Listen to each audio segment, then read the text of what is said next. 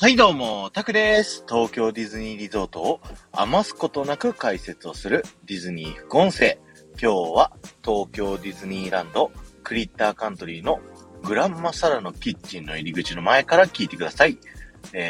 プラッシュワン店がね、あるエリア、クリッターカントリーの入り口から入ってすぐあるですね、グランマサラのキッチン。この入り口をですね、背にして反対方向を見ていただきたいんですけど、何やら井戸があるのが見えませんでしょうか。そちらの井戸の方にね、向かってみてください。ちょっとね、階段があるので気をつけてくださいね。よいしょ。ということで、グランマサラのキッチンの反対側にあるこの井戸ですね、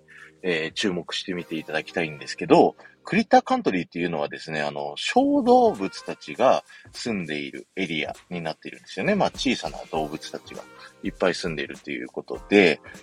地面を見ていただくと、そのクリッターたちのね、小動物たちの足跡がね、いっぱい見ることができるんですよ。で、その足跡を追っていくとですね、それぞれの家にこうたどり着くことができるんですけど、この井戸の近くもですね、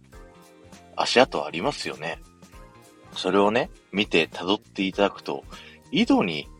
繋がっている、井戸の下の方にね、ドアがついているのが確認できるかと思うんですけど、確認をしていただいてですね、その井戸、じゃあ中を覗いてみましょうか。わー、お金がいっぱいっていうのはね、今回は置いといてですね、そのドアの下にあったね、ドアの先っちょ側を確認してみると、なんと下に続くね、階段がついているんですよ。そしてその階段を下に辿って降りた先ですね。普段井戸だとね、こう水を汲むためにバケツがあるかと思うんですけど、ここの井戸のね、バケツはどうやら壊れてるみたいなんですけど、その壊れたバケツを利用してですね、このクリッターのね、家がなんとあるんですね、という今回はそういった小さな豆知識のご紹介でした。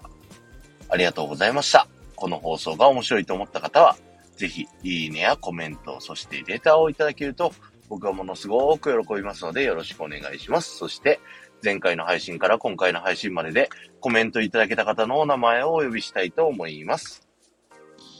リボンちゃん、ゆうまさん、一刀堀ゆいさん、あげつまさん、ピコリンさん、柳まりさん、かーこさん、ゴリアスさん、リンダさん、犬好きの猫さん、かりんさん、